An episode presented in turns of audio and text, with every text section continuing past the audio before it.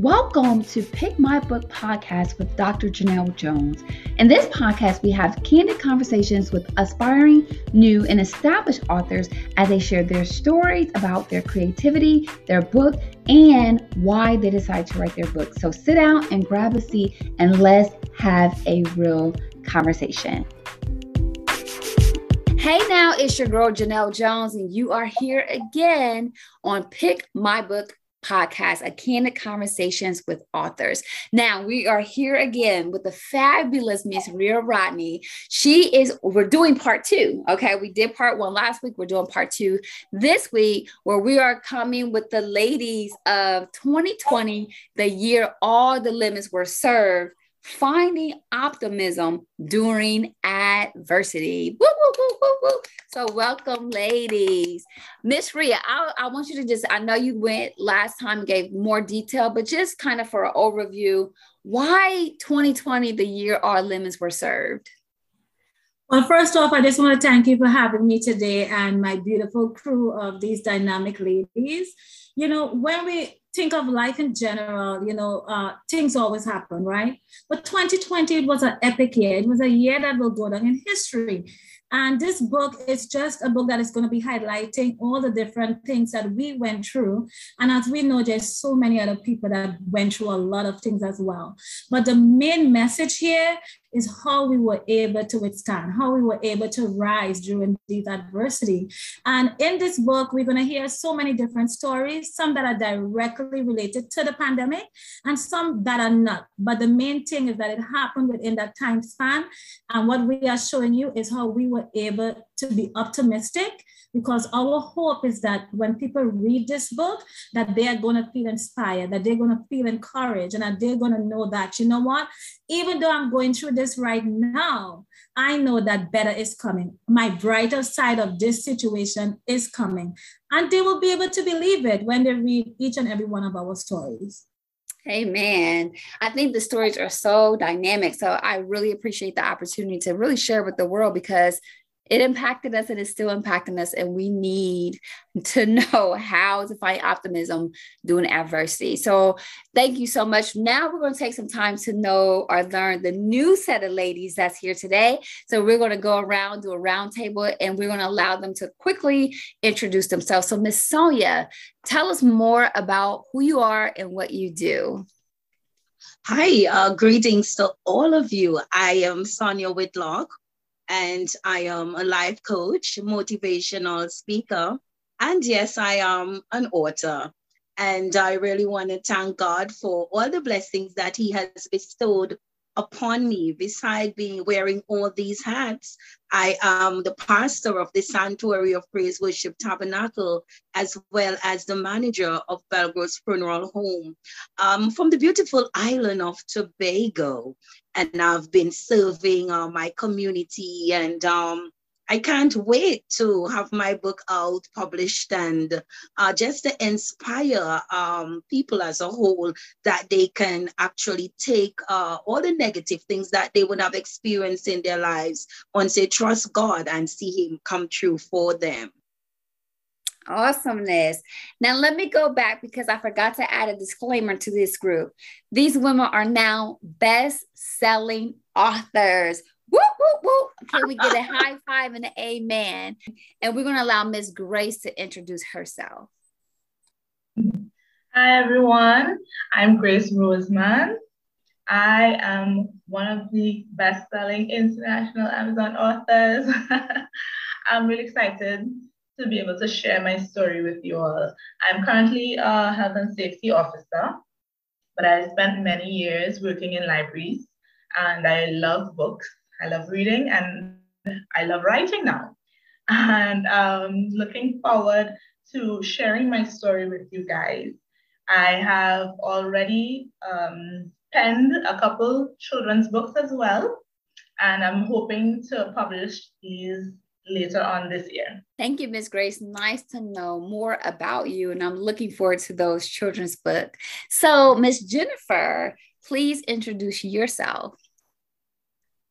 Okay, hi, good evening, everyone. I'm Jennifer Roseman Batson, and I too am an international bestselling author. Yay! Thank you, Lord. I am currently a housewife, having recently um, retired from work. I am very excited about this experience, and I hope that in sharing my time with you or my experiences with you, you'll glean something from it and maybe can help you guys as well in some way. Yes, we know it's going to help. Um, you ladies are in great hands. So I appreciate you being vulnerable and sharing your story with everyone because I, I know it will really help people who are struggling with overcoming. So thank you so much. Miss Sharon, tell us more about who you are and what you do. Hello, everyone. My name is Sharon Alexander, originally from the island of St. Croix, raised in South Florida, Miami to be exact. I currently am an accountant with my own firm here, and now, in addition to that, also an international best-selling author. Oh my goodness, like that's the first time I've said it out loud, and I am super excited about that. An opportunity to share my story, to empower and encourage others, I'm grateful for that opportunity. So I'm excited to be a part of this anthology. I hope that somebody, even if it's one body, can be delivered from my story and can see positivity even in the midst of adversity. We're going to talk about, y'all know I'm going to tell y'all, the listeners to pass the collection plate because you know, it takes a lot of courage to share your vulnerabilities. So I really want you ladies or listeners, not just ladies, I know that's not list that's listening, but really understand the courage it took for them to share their stories and you have these personal conversations with them while sharing their stories. That took a lot of guts. And they gave you tools and equipment that you can use to overcome not just from 2020, but any adversity which we all face. So you need to go get your book as well. Amen. So, Miss Beverly, you're next. Tell us more about who you are and what you do. Hi, my name is Beverly D'Souza. I'm Jamaican, and I came to the United States of America in 2001. And my experience here has been has been wonderful. Back home, I was a teacher, I was a journalist. But always the thread was that I would inspire young girls to maximize their potential. I really, really believe in that. And also, I'm on a mission to stop domestic abuse in whatever shape or form it comes. I didn't plan to come to America, but the Lord planned that for me. And so, this book, I'm an acclaimed international bestseller. And I'm hoping that my voice will be heard further on my mission. This book is God's work. Rhea took me under her wings and she's made it happen. Thank you, Lord. Thank you. And this is nothing short of a miracle. Amen.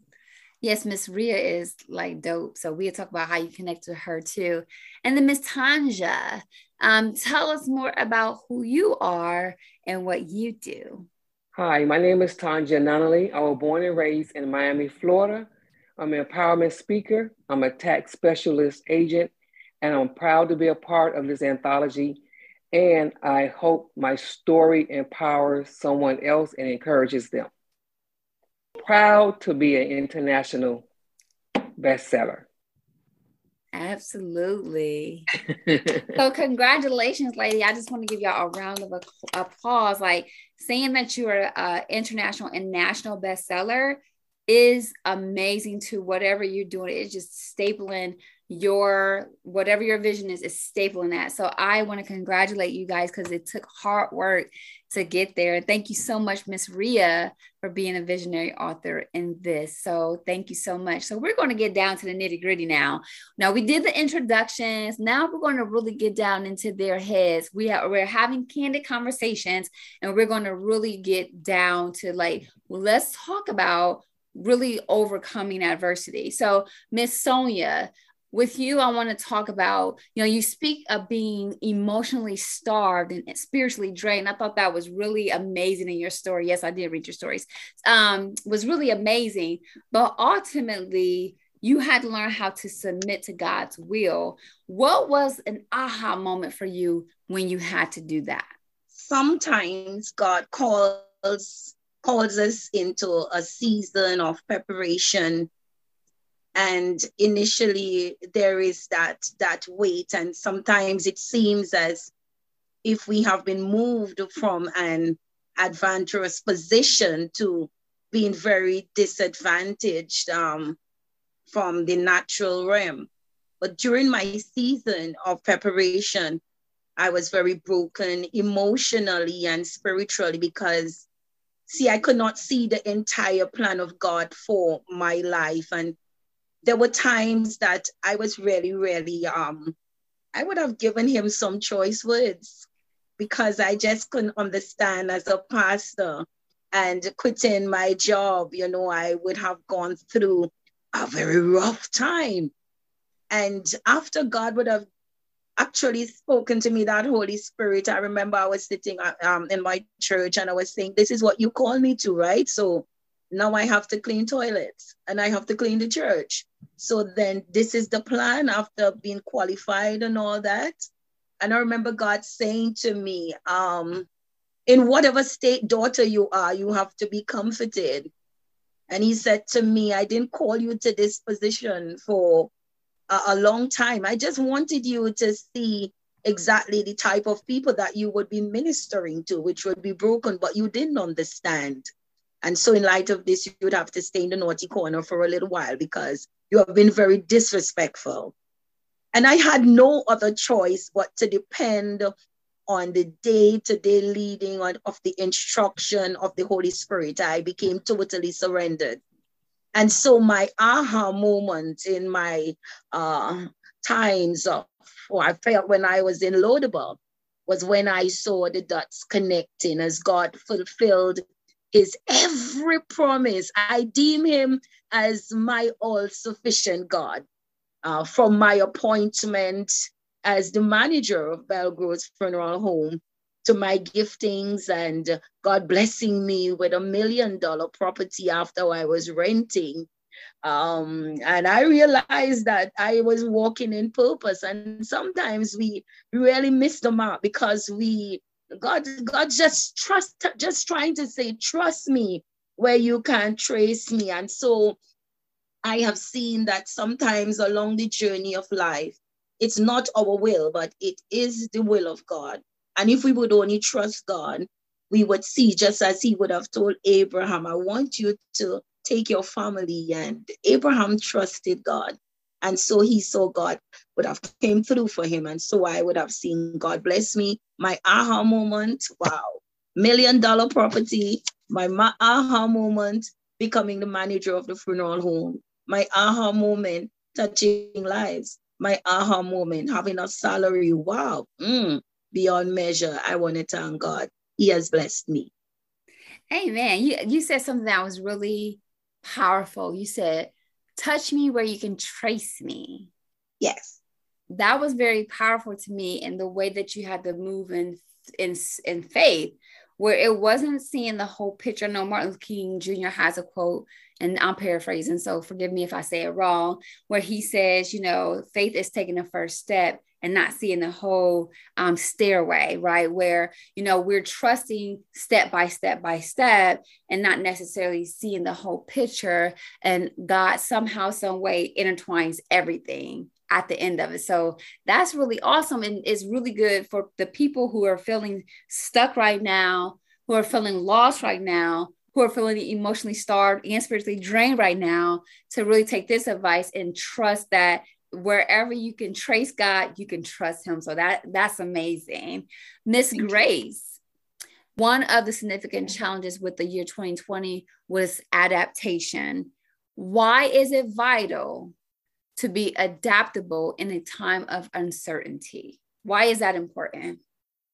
For the very reason that you don't know what life is going to throw at you. It comes down, I believe, to survival. You know, how bad do you want to live? Do you want, and how do you want to live? Right? So for me, it was in identifying the source of your strength. And that place that you're rooted, that you're grounded to be able to face whatever storms life will throw at you. And from the beginning of 2020, when the whole pandemic began, that was a time where I had to really look into myself to discover, okay, well, where are you really holding, you know, getting your strength from? And for me, it really was my faith in Christ. It reminds me of a tree, a tree whose roots are really, really deep. And so that when storms come, when winds, strong winds come, strong winds blow, you can move with the winds and you know you're not that you break and i realized for me that that faith in christ was my root system. And so when things became really uncertain i didn't know if i was going to see my family. We couldn't travel. I didn't know if i uh, would get through this. Would i contract it? You know would i live? Would i what would happen? And it was really being able to bear down uh, in my faith and realize that, hey, God is my strength. And in Him, I could face whatever wind, whatever storm that would come. You have to be able to be flexible in that sense.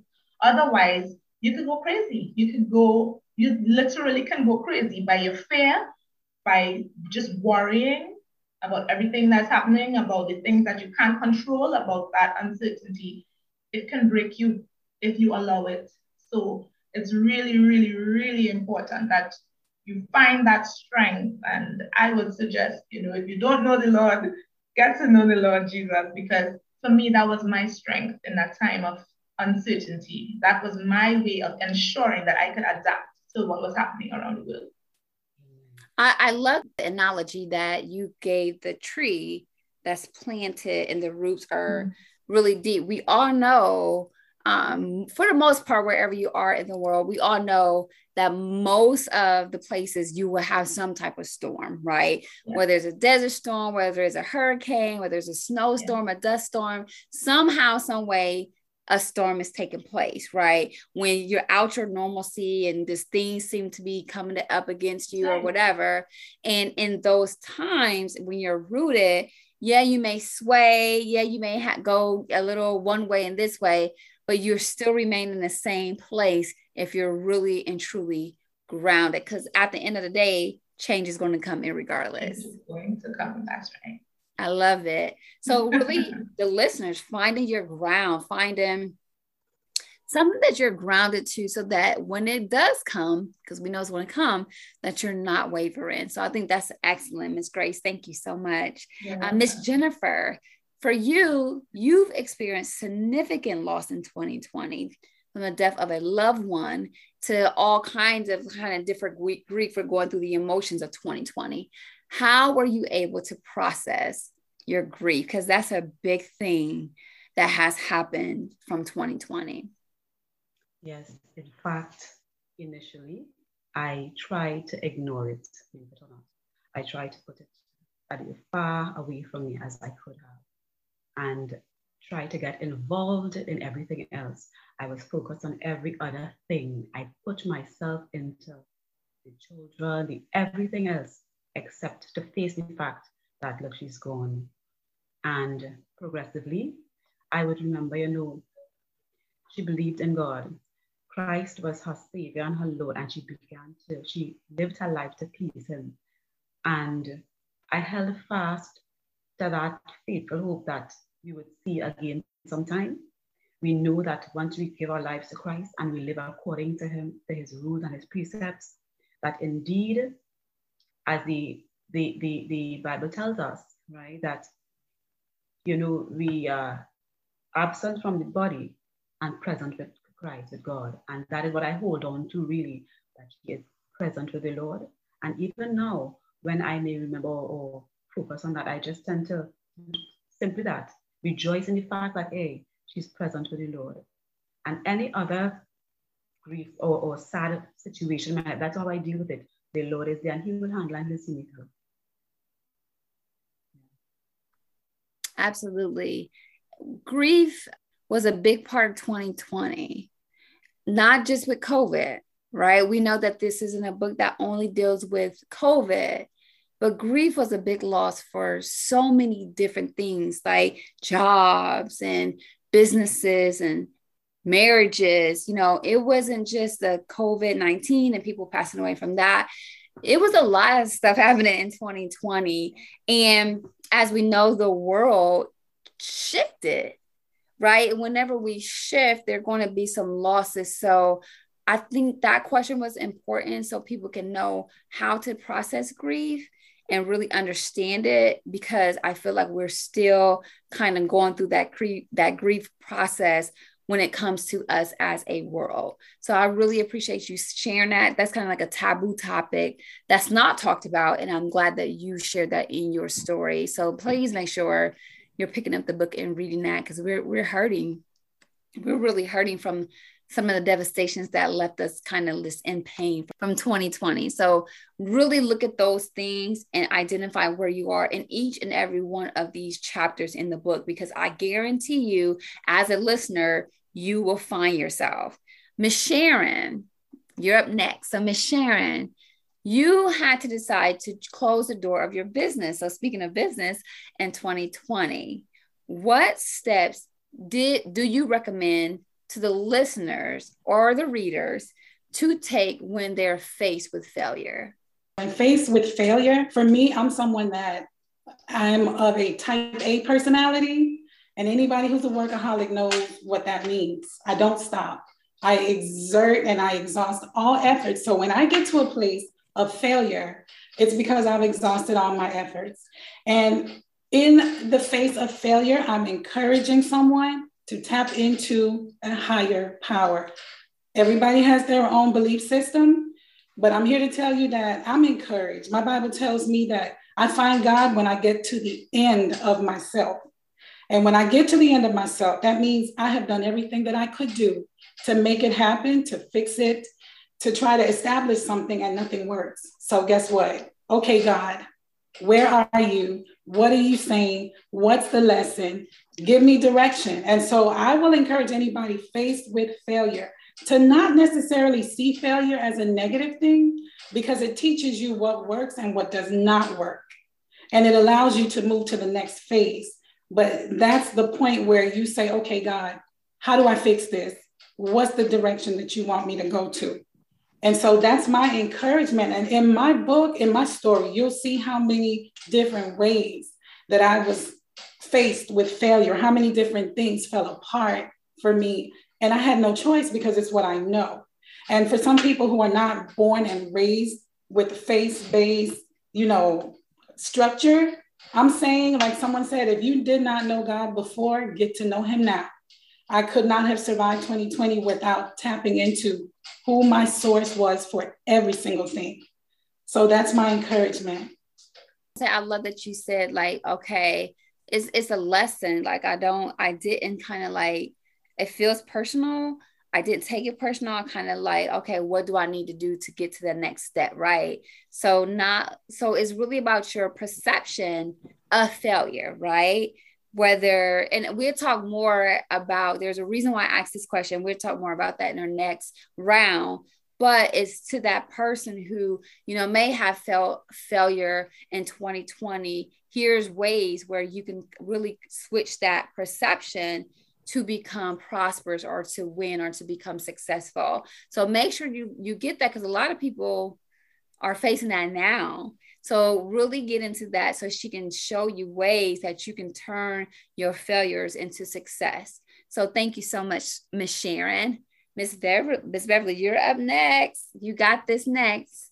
So Miss Beverly, as a teacher, what impact as you transition have on you and what effects are you still seeing today? And I'm saying this as a teacher because I'm so, I live in Columbus, Ohio, and there has been some some issues with teaching. So tell us kind of how did that go for you? For me, it was a big blow because I tell you, I had lost, I had left teaching and gone into journalism. But when I came here, my story is the immigrant story. I did the odd job until I found myself right back in teaching. That was my comfort zone. And then comes this thing that is taking me out of it. I, I show off in the classroom because that's what I know. I have this rapport with my students, and so they I find that they succeed if they can relate to the teacher. But this long distance thing, it doesn't allow for that much. You don't even know how to judge how well your students are learning because they could very well be, I give them tests, but you don't know if the 100% they got on the test was their own effort. All the answers are on the, they're com, are online. They could have been looking. You have no way of, of knowing for sure. You just have to trust them. You cannot give them the amount of time. When you're doing your timetables, your schedules, you give each subject the time that it deserves. When you're teaching online, you don't have that. You don't have the luxury of that. You just you just do what the time the school allows you and let the chips fall where they may. So I lost the rapport with my students. I wasn't sure how much they were getting online. It, it was hit and miss sometimes. And then school ended and I lost my mojo. So it's almost like you're missing that personal connection with your student. Yes, and that's where my strength is in the classroom. I had often toyed with the idea of, of not going back in the classroom, but I think if I leave the classroom, what about those teachers who are just thinking that this is a paycheck? What about the what about the kid that will get left behind? You know, you always have to have somebody who will care for the person who nobody else thinks will make it. I get it. With that being said, you mentioned the teachers who don't do the paycheck or that lack of caring that some people may have. How did you see that impact the children? Because a lot of people were, were not thinking about like how the effects of not being in a classroom setting, and being social, being around their peers. How do you feel like the COVID or the online learning impacted the students? It had so much impact on them. Some of them counted on their teachers when they came to school to be that anchor.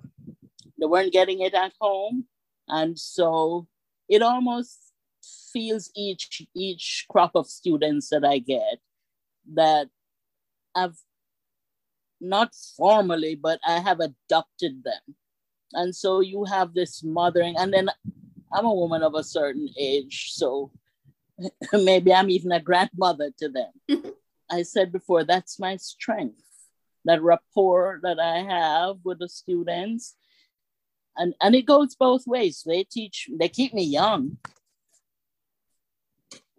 Because when um when my children were at home, they would keep me abreast of what was going on in the in the young world. Now they're all grown. And so I counted on my students to keep me up to date, on par. If you're not there with them face to face, you lose your mojo. Thank you. Because that's a, a kind of like a crisis that was going on. And I yes. know it was probably nationally. So thank you so much for sharing that. Ms. Tanja, you work with women who've experienced trauma. And I wanted to talk to you more about what guidance would you provide the world? As we know, COVID came in and did some stuff, not just to one city or one town or one state or one nation, but to the whole entire world. How would you provide guidance to a country or a world of people who've experienced trauma globally? In order to guide someone, you have to be trustworthy and you have to be transparent. So, me sharing my story and letting them know how I got it myself, I will guide them through the different steps that I've taken, like listening to different musics with, with minister to my spirit. That's how I healed. um, guide them and identify ways to relax. Um, allow them to talk about their experiences if they're not ready. Don't force them. Don't insist them on on helping them, like pushing them to, or forcing them to share their story. I'll guide them to a different, guide them to a facility where they could get help if I cannot help them as well, because I do have people that I have in my circle that help that helps me as well. And I rem- remind them that they're not alone. They are not on, alone is a big one because again, when we're suffering globally, all of us going through. It's almost like it's this sign that I keep saying, you know, be nice to people or be kind to people. They going through stuff. Like we're all going through something. You know, no no matter how minute it is or whatever, we're changing. So really learning how to just kind of deal with this trauma that has impacted our whole world. So thank you so much for sharing that. Miss Sonia, we're back to you. Um, you went from working for free.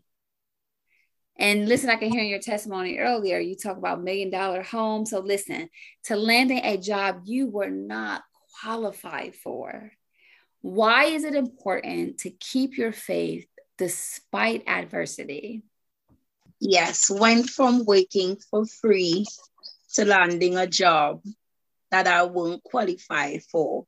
God doesn't call the qualified, he qualifies the call. And so I'm so happy that I walk in total obedience to the call of God upon my life. Obedience produces blessings. I want to encourage all of you who are looking on, if we should only just trust God, listen, He would order your steps. And so I remember I worked in the Department of Social Services where I mentored and counseled adolescent girls so over 13 years. And my career path has been very healthy. And um, going to Bible school and then becoming ordained as a pastor, I felt God was calling me for more. He said, Sonia, you're cheating me. I really want you to spend more time in your delivery to my people. And so I had to give up one over the other. And I said, God, where you lead me, I will follow. And so I quit my job. And I remember distinctly after my first ordination, God said to me, You will not take a dollar from this ministry. I will take care of you. I couldn't understand that. And again, I trusted God. And so I quit my job. And for three years, I would have been unemployed. I had a vehicle to pay for, and that was pricey. For years, I have not swiped my bank card because being unemployed for three years, there's no, you was able to be sustained. And that's why I was a little bit mad with him, like all of us usually would do when things not working out. And so upon being ordained and walking in the call of God, what I have seen is that it's important for us to keep our faith. Why is it important? For us to keep our faith. It's important for us to keep our faith because sometimes God calls us into that season of preparation, that season of preparation and waiting. And sometimes it seems as if we have been moved from one position to the other. It's important to keep our faith because during adversity, we see where we are tempted to lean on our own understanding. And so the word says you know, that we would trust God even in spite of. But God has advised us to trust his word. And so the word says, My word shall not return unto me void, but it will accomplish. And what I've seen it would have have great accomplishment in my life. And so I can vividly remember being very rebellious, being very um, hard-headed until I began hearing the voice of God. And I observed that the more I did God's call, as he called me during adversity, that was the more that God provided for me and caused me to lack nothing. And what I would want to say to all of you is that faith is the only way for us to see God's bigger picture in our lives and reap all the benefits that God has and assigned for us on this earth. I'm of the firm belief that God has destiny helpers um, to locate his children. And I'm of the firm belief that adversity is simply there to prune us and it's never there to destroy us. I love it. So one of the things that you said when it comes to, you know, you want to keep your faith, you want to keep moving, but in the middle of all of that, we naturally, when we see adversity come, we we try to become Mr. or Mrs. Fixes. Like we try to figure out a solution. And then we start getting into more trouble because we're not leaning on God, we're leaning on to our own understanding. And then we find ourselves in bigger jams, right? But when we're able to trust God, He's able, I'm trying to find something, you know, I, I have essential oil, so just work with me. so He's able to take your, your essential oil, you have this little bit, He's able to take it and turn into this, right? And you so worried about replacing this as your story suggests He's trying to take you here, right? With the land of more than enough. And so it's really important for us to really understand and follow through on God because He's able to do way more. The Bible says exceedingly abundantly above all that we could dare ask or think. That's a message Bible. But that's what happens when we learn how to trust God in the midst of adversity. The listeners, y'all get that? Write that down. That's where the offering plate needs to go around because you know, we're all facing adversity. And in times like this, we have to learn how to really trust God and not fight God or run away with God. Even though we try to still, it's very important that we really begin to trust God. So that's amazing. So, Miss Grace, you're next. So, Miss Grace, you lost your mother during the time, but you sought counseling with everything that's happening in the world today, and the reason why I've emphasized this because we're again, we I know 2020 happened, but we still seeing them lemons from 2020. Yeah. so in the world today, why is counseling necessary when dealing with difficult times? Well, for me, it was grief counseling that I had to get in particular. And that was a very, very difficult choice to make. I am not the kind that enjoys speaking about myself or enjoy speaking about my feelings. And I tend to close off, right? I would tend to bury myself in helping other people. It's part of, of, of who I am, right? And going through that time of distress, you know, all the emotions that go along with it, the anger, the sadness, denial, uh, even you know stress and, and guilt. And there's so many different emotions that affect us when we're going through uh, grief. And not being the type of person who would just voluntarily go speak to someone uh, you know deliberately. Sometimes it may happen involuntarily I had a very hard time in those first few months. It took someone I didn't even expect to really push me and encourage me to talk to some professional. And it really, really did help. Why? I think sometimes, even when we're going through this grieving period, you don't want to speak to somebody who is familiar. At least that was it for me. Sometimes you feel like you'll be judged, you feel like you would be, uh, you know, misunderstood.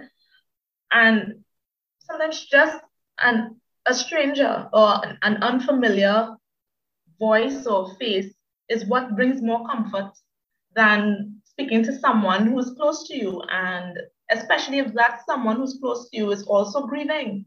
How do you how do you get into that? So seeking counseling, while it was a very hard choice for me, it turned out to be the right choice because it also allows you to navigate through those painful feelings. It helps you to, to sort through and, and deal with each stage of that grieving process. And in doing so, I realized that I'm still doing it, by the way. There are some phases of it that you know you have to continue. But in doing so, it has allowed me to accept the death, you know, accept the situation I find myself in now. And with that acceptance comes a peace that really was, I didn't have it before. I didn't have that peace. It, it was eating away on the inside, eating away at, at everything of that, that is me. What, you know, as I am able to accept now what has happened and the reality of the scenario, even while relying on my faith, because I didn't lose my faith, eh? it just brought me to a place where it was difficult to think. It was difficult to, to even pray sometimes. It just couldn't understand what was happening. There's a lot of confusion.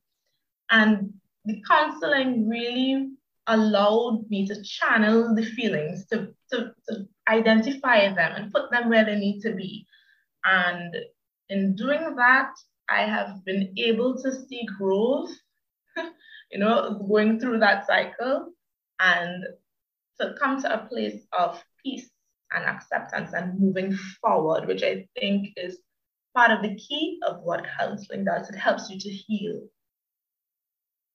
I, I think that this is important because there's such a stigma um, in many cultures and society when it comes to counseling that mm-hmm. you know oh man why you want to go to counseling? You know we don't need counseling or they assume if you go to counseling then it's crazy or you're crazy. Mm-hmm. um so you're looked at like something is completely wrong with you if you do. But i like how you said you know you go to counseling to help you kind of cope and navigate your feelings. Um because they it, and a lot of times it's kind of making you feel like this is normal to feel this mm-hmm. way you know because we we often think like oh man i shouldn't feel this way. Like you said the guilt all these emotions that's going on then we tell ourselves we shouldn't be this way or we got to stay strong and we're not we're doing all this stuff but counseling kind of helps you to uh-huh. not be okay right? Like it's okay to not be okay. I'm glad that you shared that with the world. I had read something i can't okay again i'm paraphrasing it was something about being a superwoman, right? We all know and probably have all been superwomen, one form or shape or another. And someone said, you know what? I don't even want to be a superwoman. I just want to heal. yeah. Right? That's exactly it. Yeah. So it's taking that and putting in a space where let me just feel, be, process, heal, and then move on. So I'm very glad that you shared that in your um your set or your story because we need that. Miss Jennifer, as a leader, why do you feel others need to build a relationship with God after a disappointment? Well, ideally, I think we ought to have a relationship with God, period. That's where it begins. Because I actually when he created us, that is what he wanted relationship, right? And we were told that he used to, to meet with Adam in the garden in the cool of the evening, and relationship is what took place. See? So even as we grew and we get closer to him and we develop that relationship, we too begin to understand who we are and what we are called to do, who we are called to be. Yeah? Also, when disappointment or hardship does come, because we are so rooted in that relationship. That's what gives us the strength to overcome whatever situation it might be. That's what gives us the strength to hold on or simply to help another person in a situation. It wouldn't throw us, it wouldn't defeat us. We won't be defeated by it, but we have this grounding in that very relationship with God. See, so it's not simply after, but I would recommend before, during life. Yeah, so when those disappointments do come, we are so grounded in that relationship that that is where we get our strength from. That's where, you know, like some of the ladies would have said, it's our faith in, in Christ, our faith in God, that relationship that we have with Him that allowed us to move on, to go beyond that disappointment. And I like that too, like going beyond the disappointment. Because you're right. Like, if we depend on people, I think there's probably a 100% chance that they would disappoint us. that's life. And that's, that's what life. happens, you know? Yeah. Mm-hmm. Absolutely. But if we're if we're not dependent on people, you know, for those happy moments, I'm not saying that, you know, if you're in relationships, you just go, okay, I'm the only person to make me happy. But in these moments, I'm so grounded in God that your disappointment don't take me out, right? That's right. And you could do. And maybe you could even give them an air as well to assist them in their challenges as well. Absolutely. And it, it reminds me of hearing a saying, you know, like the hurt people hurt people. A lot of times, you know, the things that people are doing is kind of like some of it isn't, it's their own issues. It's they're dealing with what they have to deal with. You just happen to be caught in the fire line. Yes. Absolutely. And if we understand that from a healing perspective, then we won't be as hurt. Not that it won't hurt you or, you know, we're human, but it won't allow you to just be debilitated and you can't do anything for two weeks. So I, I love that. I absolutely love that. So thank you so much. All right, Miss um, Sharon, now we're going to get to you. As your prayer life become more intense, because you said like you had to really like, I, I need to really get intense with God during this time. How did that help you recover from a business failure to be successful in business? Now, I put that question, the I put the first question in about failure because I knew you you bounce back, right? This is your your limits. This is how you overcame yes. your adversity. So you lean more into God. How did it help you become, or mm-hmm. how did it help your business become successful? Listen, Pastor Sonia started my sermon, and I'm gonna try not to preach. I know you saw me getting excited when she was speaking because that was my story you know, my prayer life became super intense because the world shut down, which caused my business to shut down, which caused my finances to shut down. And it got me super nervous. And so I started to ask God, what is this? What is it that you're saying? What is it that you want? And He instructed me to move into the ministry that He had called me to previously. And I began to take a deep dive into outreach ministry. And I have been appointed by my church, by my bishop, as the minister of outreach. And so, what I do in this ministry is I give back to people that are less fortunate because the ministry he called me to is a restoration ministry. And he instructed me, he said to me while I was praying, Mind my business and I will mind yours. And when I heard that, I didn't understand what he meant. Of course, I know that God is a provider. I knew that he is a deliverer. I knew that he was so many different things to me. But if I mind your business, which is ministry, God, how are you going to mind mine? You understand what I'm saying? There are small businesses that can't operate, and those are my clients. There are people who are looking to incorporate, and the world is shut down. These are my clients. I said, but okay, God, again, I had come to the end of myself. So I had nothing left for myself. So I had to tap into my source for everything. And when he said, mind my business and I will mind yours, I got into ministry. I started collecting hygiene items for the women's shelter and was given an opportunity at that facility to speak and minister restoration because I had suffered loss, traumatic loss, even prior to the pandemic in my life. And that's when the calling came. So I knew about losing everything, having a lot, luxury, and losing it all, and being restored from that. And God had to take me through that. I had to lean on, as she, I'm sorry, I forget who said it, not my own understanding, but what I knew about God. And I had to trust that. Okay, so now here it is. I'm, I feel like I'm back at that same place and I'm having to trust God and I'm having to lean on God. And He said, mind my business and I'll mind yours. I said, okay, God, I understand what you mean. I don't know what you're saying, but I'm, I know how to mind your business. So I got into ministry and was given opportunity to really help share my story, pour into others, and turn around, shift started happening in my business. As an accountant, you know, with everything happening with COVID funding, God opened opportunities for my business to be able to function again. And I was like, wow, God, the deeper I got in my relationship with Him, the more intense my prayer life became, the clearer I heard God's voice. And that relationship became comforting to me. That's how I kept my sanity throughout those, those moments, that time. And He restored my business. He started giving me new ideas mm. for business. New direction, things that I was doing in the past that were no longer necessary in the moment.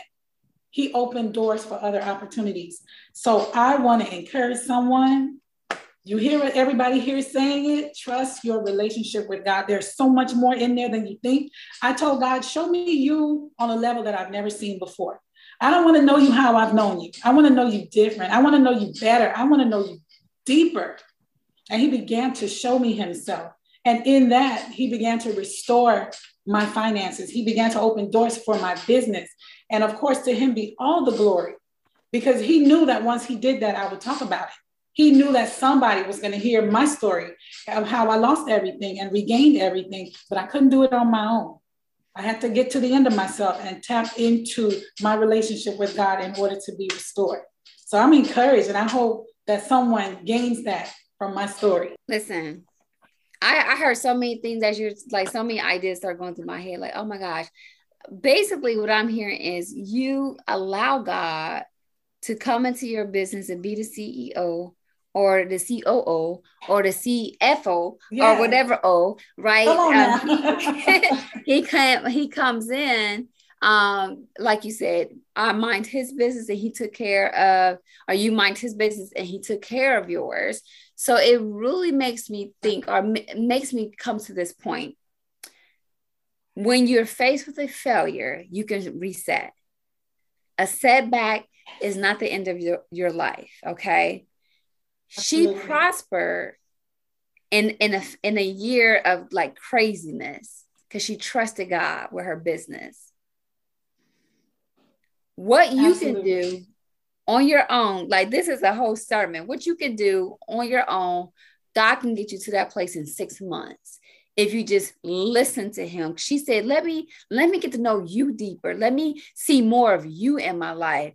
And he showed up and he showed out. So you have the same God that's on your side that you can do the same thing with instead of you tapping out, giving up, quitting, you know, going to these depressive thoughts. And depression is real. I'm not real. I'm not taking anything away from depression. Here's your time to reset yourself and lean into God. L- listen, God gave her ideals. God said, no, this don't work. Do this, do that. And she began to do those things and prosper from them. Like, y'all need to go and buy the book today. Like, y'all can't sit on that. Okay, what did these authors do to get out of this place of adversity? Come on, y'all. Y'all slipping. Y'all need to get the book. Okay. And Miss Rhea is to tell us how to do it. So, Miss Beverly, I want to um shift to you. You had to you had to make a um a shift in your mindset to keep from drowning in depression. What are some things that you did? Because this is a great point to shift your mindset, or what helped you to shift your mindset? And that's exactly what I had to do. It's my mindset that I had to focus on. I had been accustomed to, to being a boss lady. I ran a newsroom back home. And then I came here and I was feeling like a, I was literally nobody. I wasn't, I wasn't licensed as a new, as a teacher in New York. And so I had to start at the, the bottom as a teacher's assistant. And um, I started out taking the kids to the bathroom, one on one on, and I started feeling less than.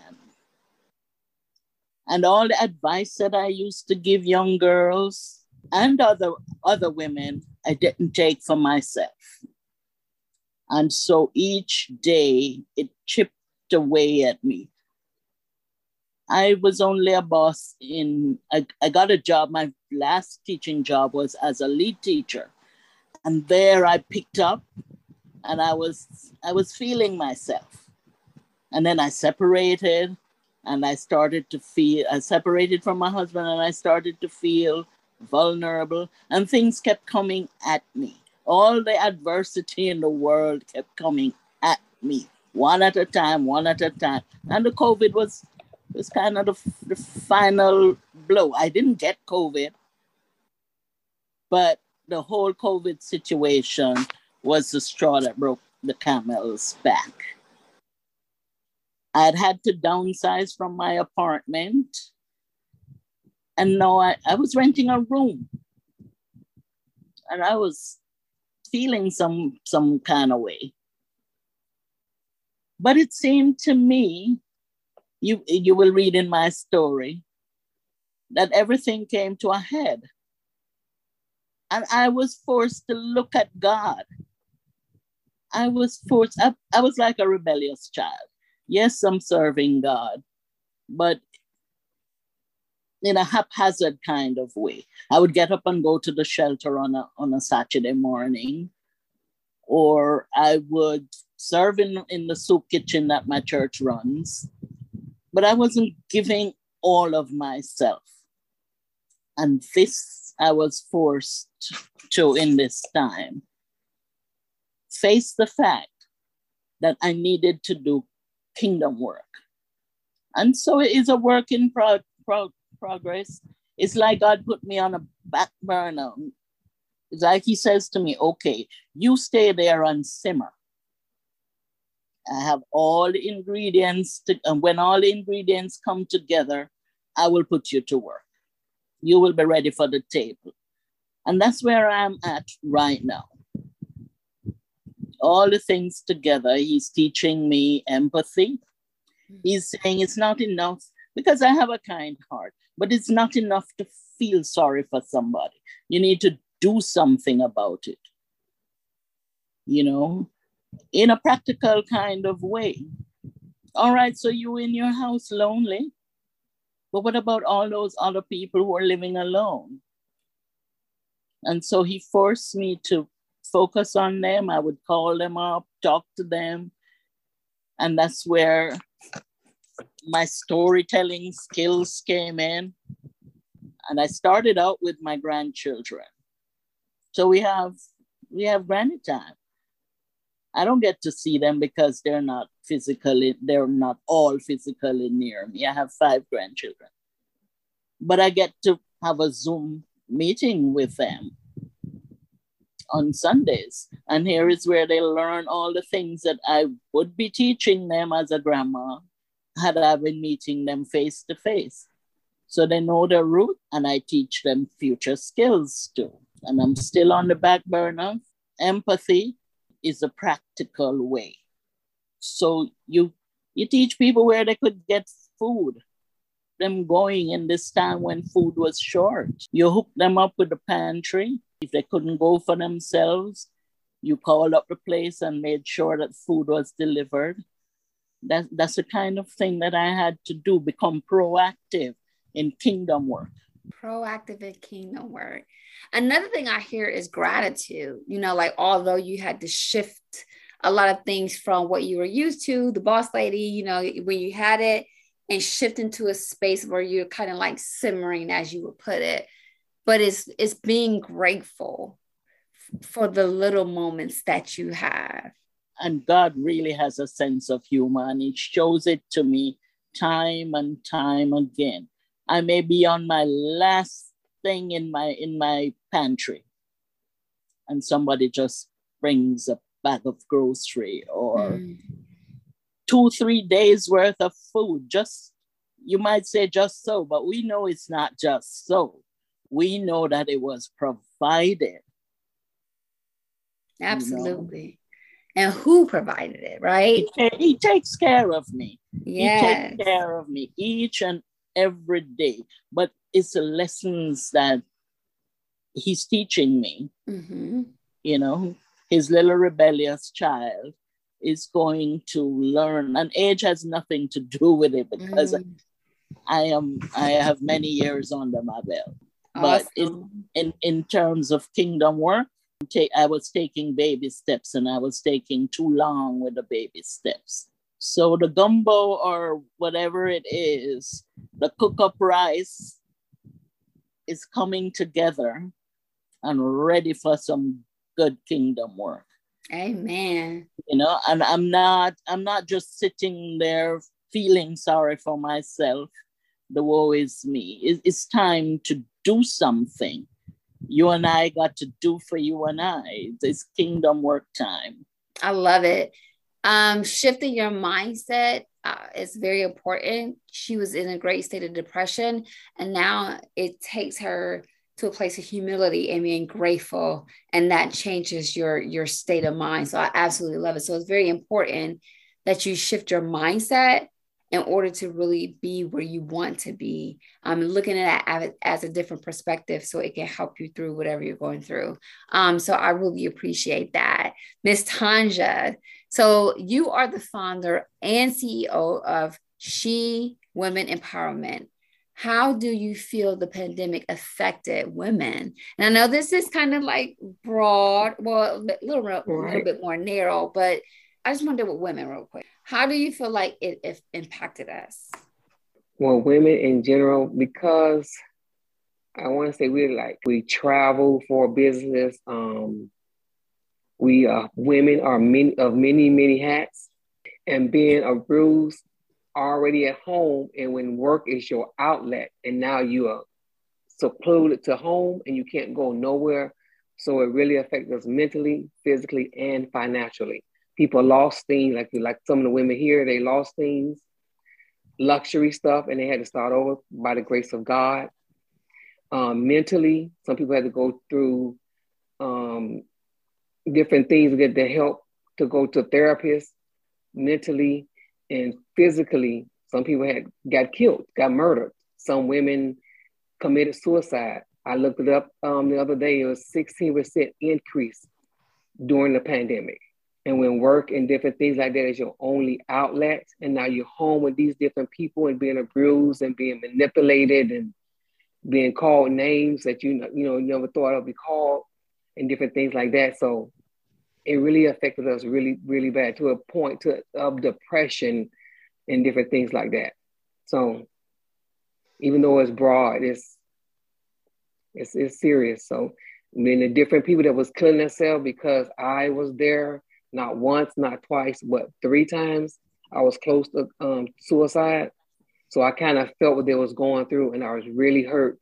Some stories I did cry and stuff like that. It was, just, it was, just, it was just sad. And then the kids as well, you know, even though we're not talking about kids, but yes, the kids as well. Yeah. I think that we know we know that it definitely was a again a world thing but I wanted to highlight women through during the pandemic and really shed light to you know how it it impacted us. And you're right, a lot of people, women and children, were you know faced with being with a spouse or domestic partner, um, mm-hmm. where normally they would be spending those eight hours doing something else and having to be home. And we all know that COVID. I don't know about y'all, but being around, you know, my husband, my children, and you're not used to that, it heightens stuff, right? It heightens the tension, especially when we were on lockdown, when we had to be in the house with them, like yes. right when we, we had, had no choice. Two, yes. a, two and a half months with with our people, and it was like you know people a lot of people got divorced, um, like you said, being being women just that shift of responsibility and feeling like helpless and hopeless and I can't do those things. I know a lot of women, well, traditionally, a lot of women were nurses, and I know that just really impacted that nursing in, uh, industry. I mean, like heavy. So with the pandemic, of course, it don't have a gender, but I want to take some time to uplift the, the women. Um, I know men's gonna read this, and you need to read this, men, and I know that. But for women, it, it's like for me, I think I'm like a glue. Did you do your, you know, I got the kids. Did you make your doctor's appointment? Did you do this? Are you drinking water? Hey, to, to my dog, are you doing this right? I'm, you know, I'm everything to everybody. I know that Miss Jennifer kind of said that in her story. And it's kind of like, but who is taking care of you?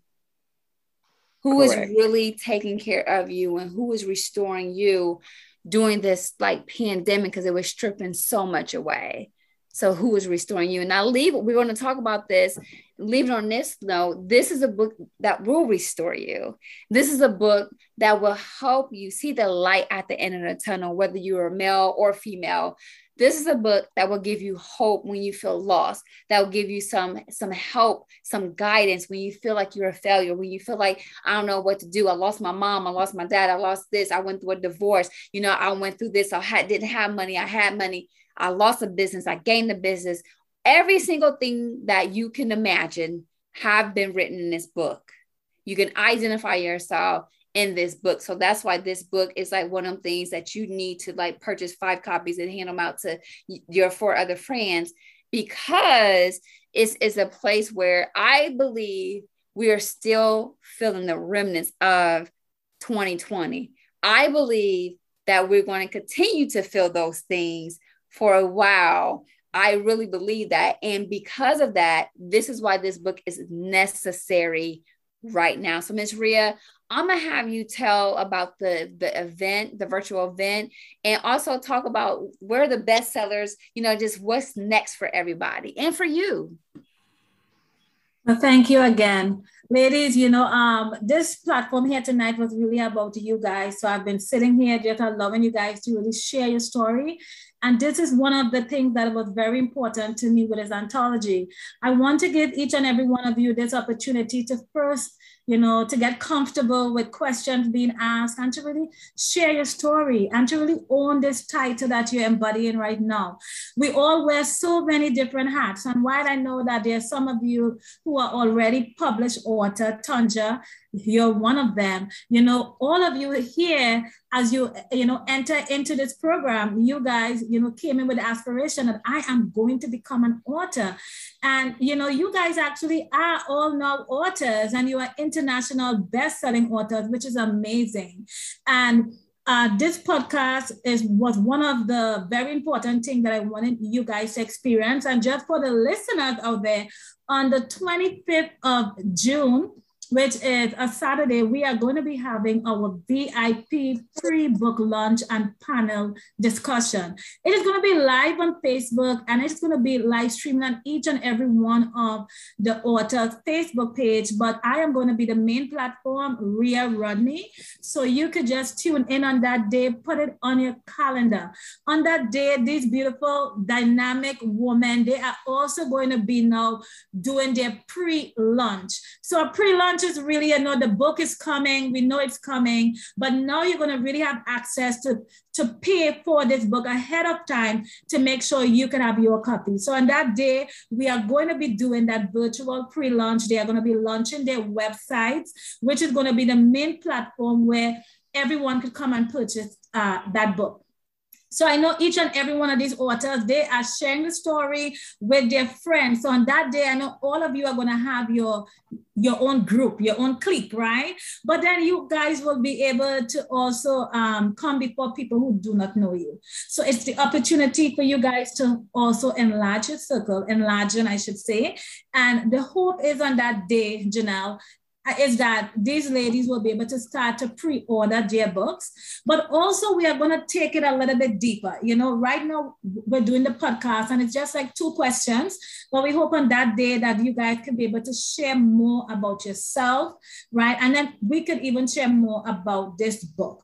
Uh, again, just to touch on this book, 2020, the year all the lemons were served, Finding Optimism During Adversity. This book features so many different stories, but there is an underlying message that is so that is so clear, right? And it's grief, Janelle, grief, right? Whether some whether we grieve that job or a loved one or, or just not being able to be with family, our finances. For me, it was my health.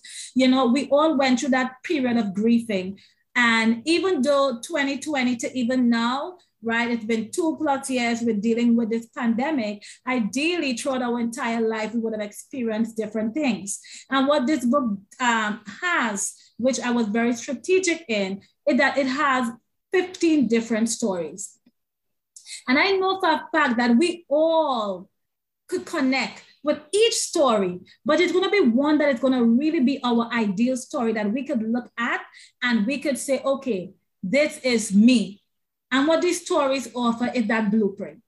And these women, they laid all out. They laid their heart out. They were very transparent. So I just want to encourage the listeners and also our future readers to follow these ladies on their social media as they uh, come now to share where you can follow them. And you could follow me first off at Dara Publishing, which is my website. You could go there and learn more about me and what it is I do in this space. but I'm also on Facebook, I'm on Instagram, on LinkedIn, and on Twitter, and it's Dara Publishing. So once you put in Dara Publishing, you're going to find me. For my personal Facebook, it is Rhea Rodney.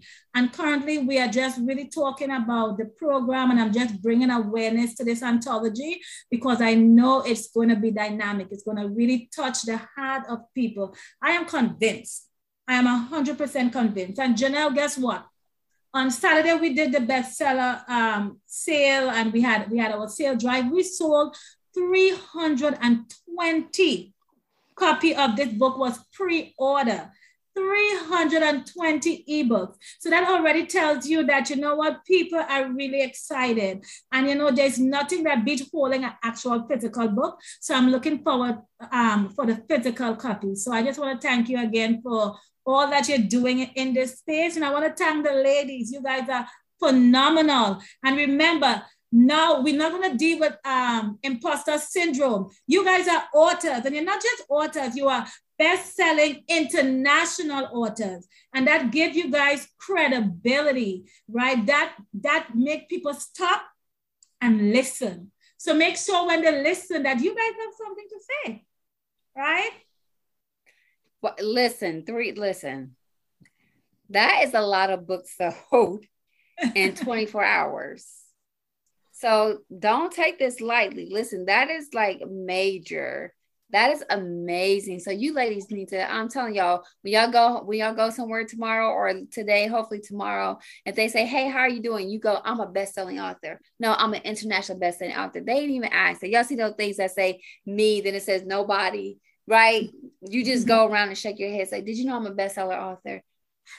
Seriously that is where you will get your credibility. People will look at you different when your resume, your CV, or you know whatever you have out there says, "I am an international best-selling author." You will get yes. different. I'm telling you, it, it knocks you into a whole different category.